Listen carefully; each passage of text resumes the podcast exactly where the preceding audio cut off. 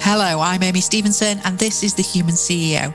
In each episode, we'll be meeting with CEOs and senior leaders to understand their approach to leadership, the challenges they faced, and how they overcame them. We'll also be asking what they feel it takes to be a great leader. Everyone has an equal part to play in a successful organisation. And I think personally, good leaders take that approach rather than I'm at the top of the organisation, so therefore you should listen to me because I know best. Welcome to the Human CEO. I'm your host, Amy Stevenson, and today I'm joined by Gary Payne. Gary's the Chief Executive Officer of Wyre Council, a local authority nestled in northwest Lancashire. Gary joined the council in September 2006 as Head of Planning and quickly climbed to Director of Planning and Regeneration. In August 2011, he became the CEO. Gary joins us today to share his insight as a leader and a human CEO.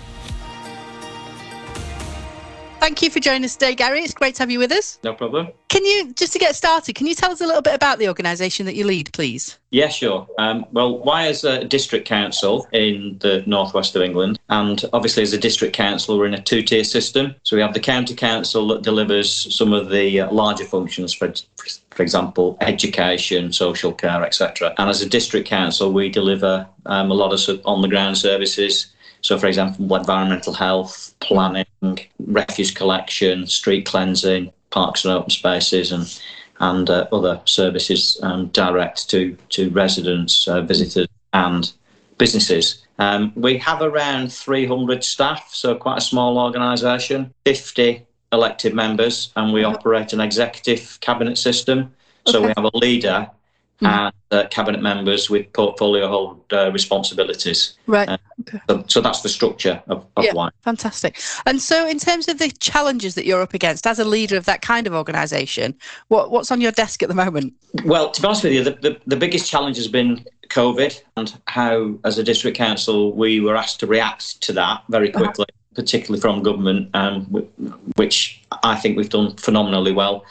I'm very fortunate in the fact that the staff that we have at Wyre are incredibly supportive and flexible. Mm. And to be honest with you, um, if they're asked to do a task which is different from their day task, they will just do it. Yeah. They are absolutely brilliant. So, um, and I'll give you an example. Unfortunately, we have had a number of incidences of flooding over the years. Right. Okay. And both uh, our office staff, in terms of emergency planning, and our operational staff, basically just stop what they're doing and we'll just um, do that work that's necessary to protect our residents. And like any authority, the, the biggest challenge really is the financial position. Mm-hmm. We are we are quite a prudent authority, and we work to business principles, um, which has helped us um, weather the storm. Um, and our gap probably now we're looking at probably 27, 28 when we will have a financial gap. Okay. But what I would ask of government, and I've sub- subsequently asked the government for this, is mm. a three-year settlement rather than year-on-year settlement. Okay.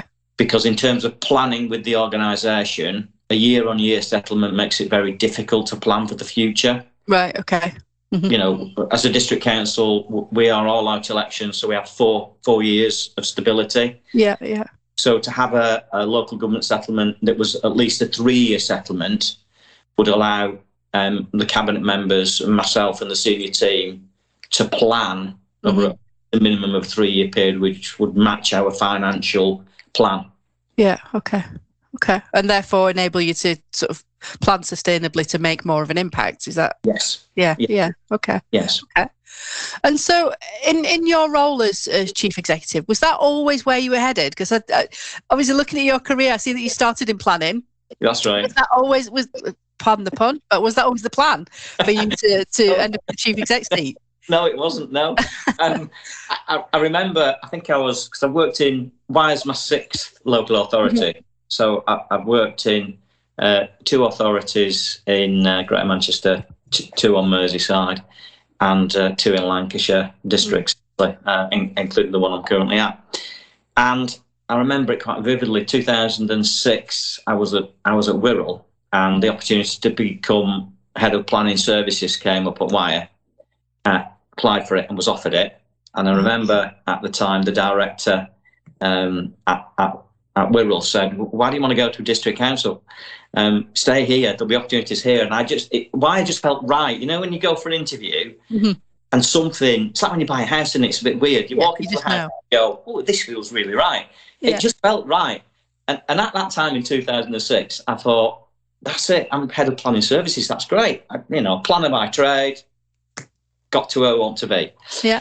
And then I, I always say this to people: I must have done something wrong because in 2008 I was I was promoted to director of planning and regeneration because I've got a regen and housing background as well. Mhm.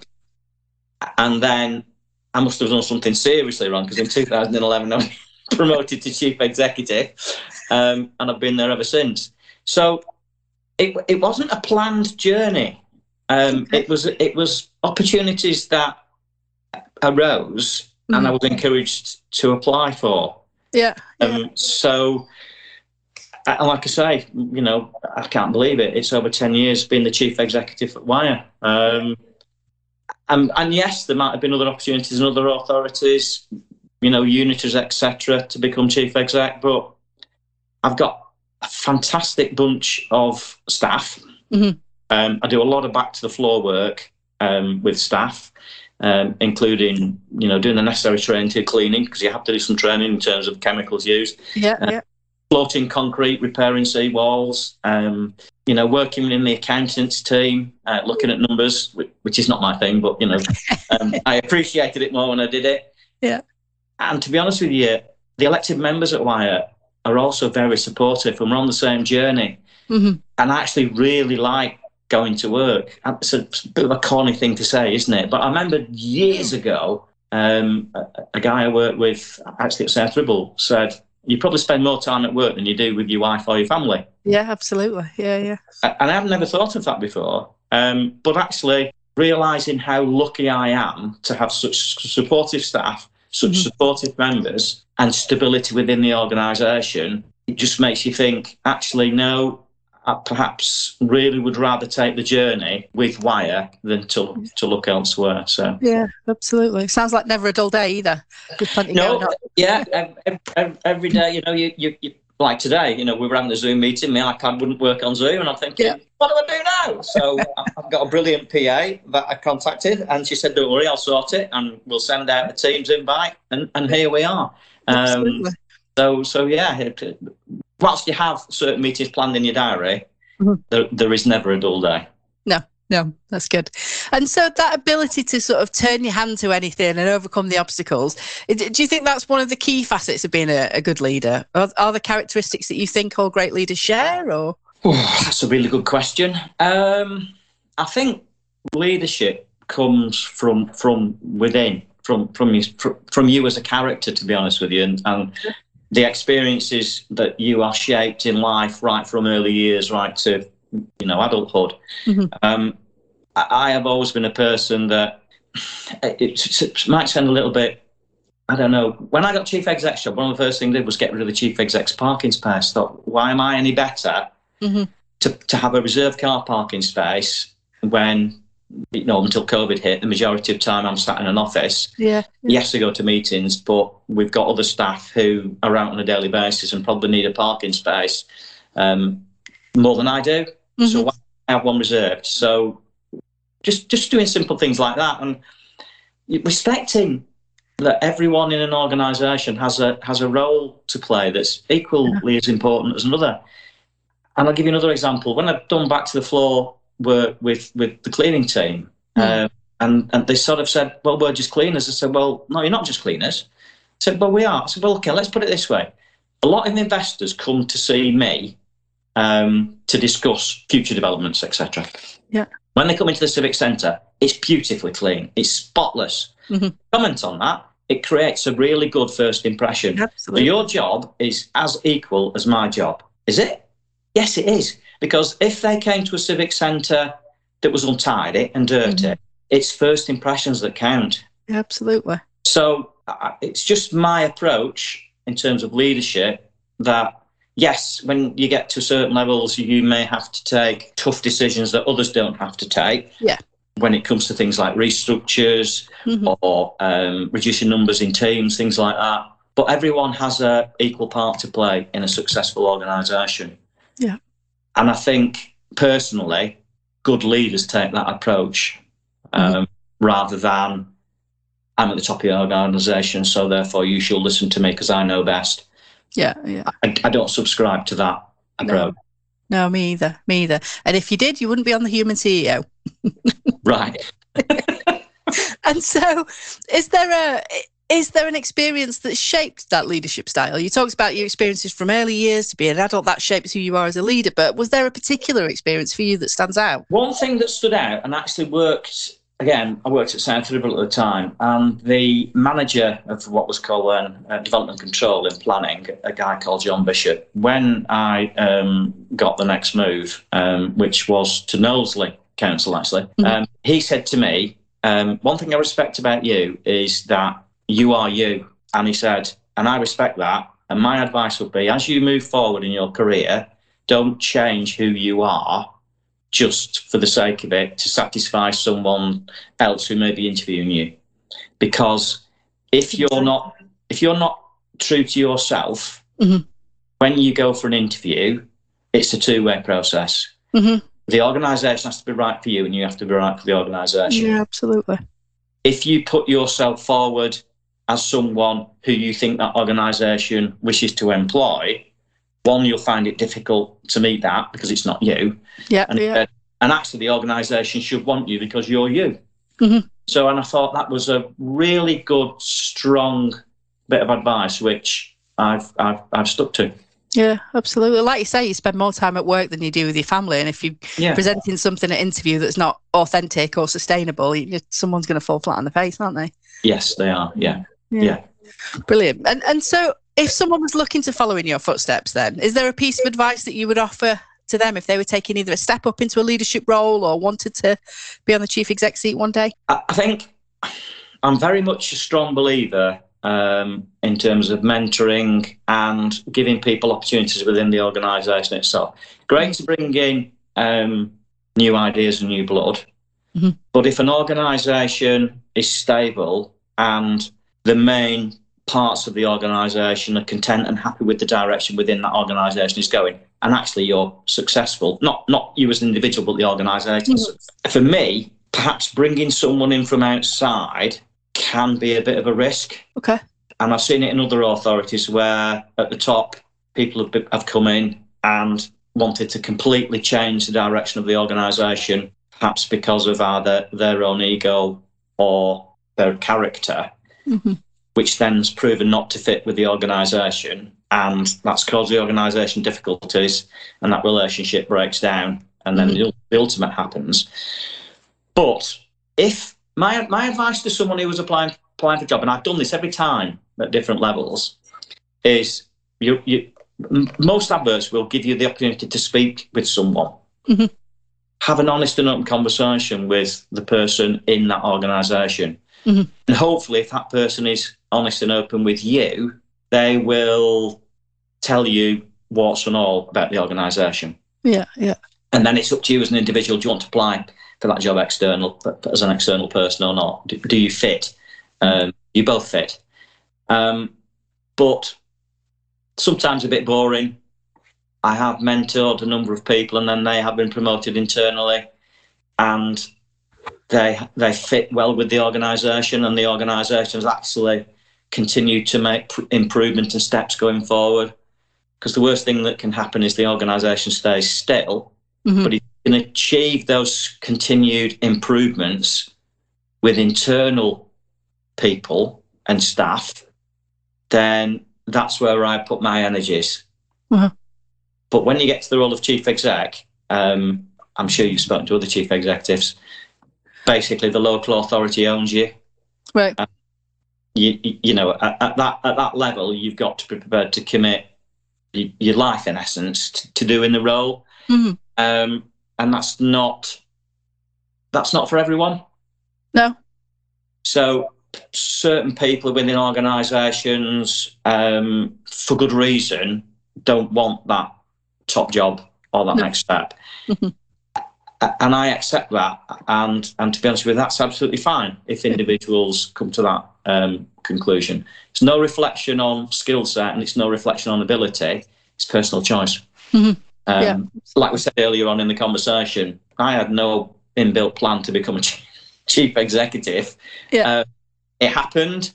It's been brilliant, a brilliant journey, um, and I would encourage others to, to give it a go if you get the opportunity. Mhm. Um, but be mindful of the commitment that's required of you from the organisation. Yeah. For individual. That's good advice. That's good advice. And and is there a leader, past or present, that you particularly identify with, or that you admire, or that you want to recognise? Yeah, one particular um, leader at the moment, um, the chief executive of Blackburn, Denise Park. Um, the way she chairs meetings, she's very inclusive. Um, she's very calm. Um, she comes up with some really good solutions and some great ideas. Um, so, in terms of present chief executives within the northwest, Mhm. um, if she, if she'd be open for you to do an interview of her, I- I think I, I would recommend that you, you do do that. Brilliant. I'll get in Um, touch. In terms of past chief executives, um, struggling a bit. it could be any leader. We've had we've had Jurgen Klopp, we've had Nelson Mandela, we've had well, I, I, I know pe- people make reference to, to, to people, you you know, celebrities and or Jurgen Klopp, and obviously, you know, him and, and uh, the guy at Man City, um, you know, they must be doing really well. But it, and it always amazes me that you know whether it's in football or rugby, you'll get a change of coach, and actually the team stays the same, Yeah. but the performance improves. So that that individual must be doing something right to get Yeah. that extra performance out of those players. Maybe the odd, you know, tweak here and there. Um, but I don't know those individuals. Mhm.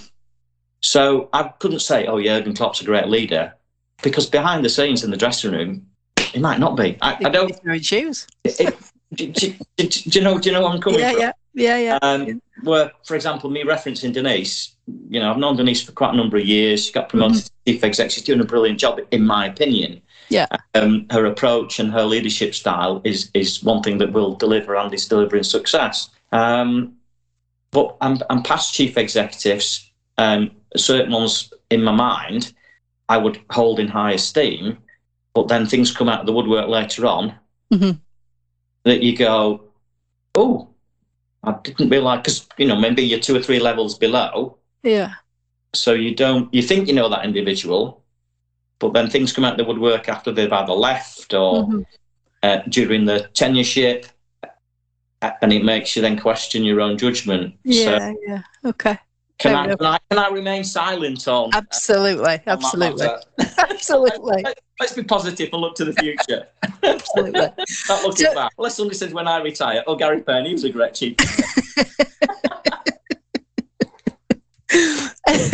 and, and in terms of our books, then, so thinking positive, thinking about the future, well, what have you read recently that you would recommend other leaders read? Um, not uh, right. Okay, I'll hold my hand up. Right.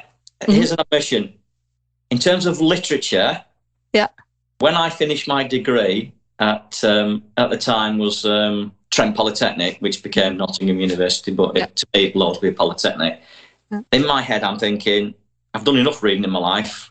I'm not doing any more reading apart from um, pleasure reading. Mm-hmm. Yeah. Uh, and I, I don't know whether you watched the Yorkshire Vet, um, but Julian Norton, um, if you get a chance to read one of his books, they're fascinating in Okay. terms of in terms of real life. You know, the experience he's had in terms of near death experience when he was up a mountain, Yeah. all those that shaped his life. Mhm. Um, so, in terms of reading, I like to read books. The odd book that I do read, hold my hand up, um, is about people's real life experiences rather than fiction. Yeah. Yeah.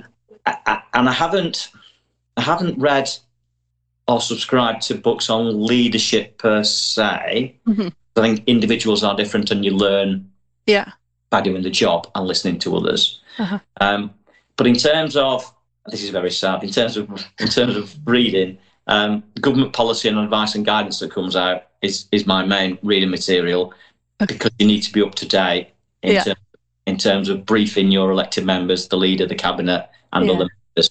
So my advice um, to other future chief executives is make sure that you are up to date and read policy and statements and guidance that comes out from government Uh-huh. and other partners um, because that will help you to help your members shape the organisation and give them up to date information when it comes out.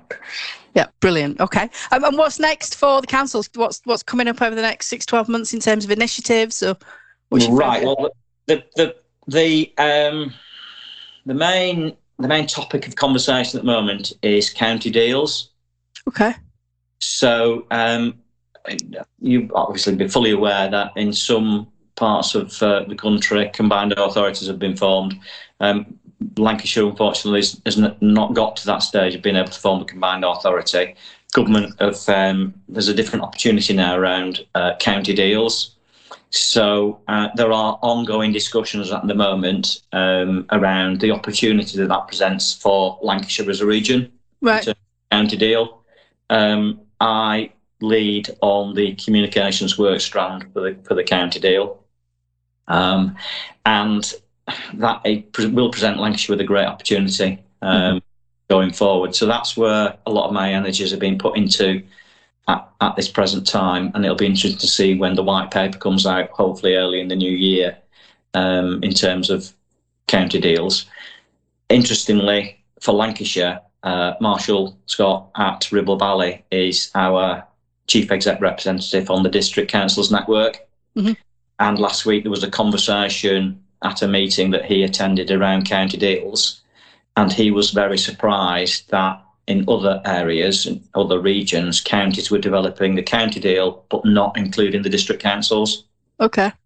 Which was a bit of a surprise because mm. the district councils are the sort of you're at the hard edge, you're at the delivery end with your residents, you're in touch with your residents. Mm. So when Marshall um, actually commented in the meeting that the county council at Lancashire was really engaged with all the 12 districts and the two unitaries, that was a bit of a surprise to the majority in that meeting because uh, other county councils were not taking that approach. So it's it's a lot of work to be done, but mm-hmm. yeah, a successful county deal would be brilliant for Lancashire. Yeah, absolutely, fantastic. Well, I'll keep fingers crossed for you. Yeah. But thank you for taking the time to to join us today, and thank you for sharing all your insight on leadership. It's been uh, it's been enjoyable learning about it. No problem. And as you can see from the background, um, I'm in my kitchen.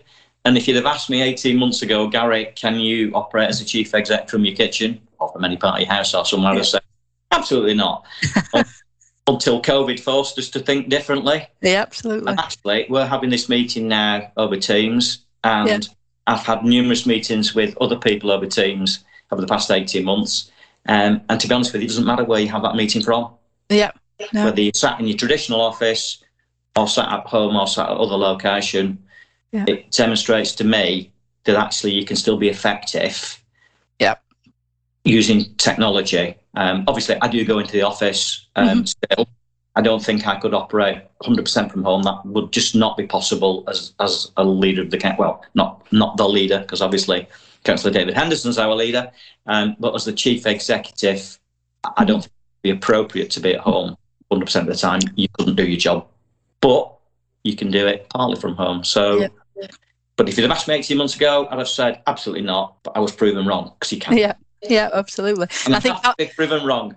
I think uh, COVID's really sort of, pardon the pun, but it's humanized everybody. So you see, you know, you hear the dogs barking in the background, the kids come running in. It feels like a different lifetime. Do you remember the, the guy in the BBC interview and his wife came in and dragged the baby out of the room because she was, yeah. was mortified? That feels like a different lifetime now. It's You wouldn't batter yeah. an eye, would, would you? No, no. And, it, and, and actually, it does show even more the human side. Yeah to individuals, doesn't it? Yeah, and absolutely. My dogs have been quiet, thank goodness, but the postman's not been yet. So yeah, I was keeping my fingers crossed. My Labrador will be quiet as well. He's, he's, he's doing all right so far.